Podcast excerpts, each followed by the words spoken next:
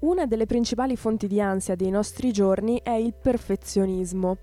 Siamo sempre più portati a paragonarci con gli altri.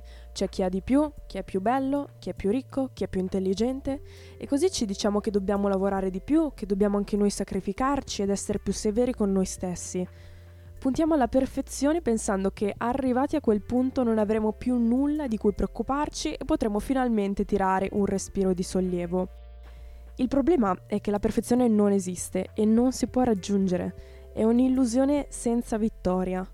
E la realtà è che il vero valore sta nell'imperfezione, nelle cicatrici, nelle crepe che ci rendono forti. Quindi ricordiamoci che l'obiettivo non è una vita perfetta, ma una vita felice.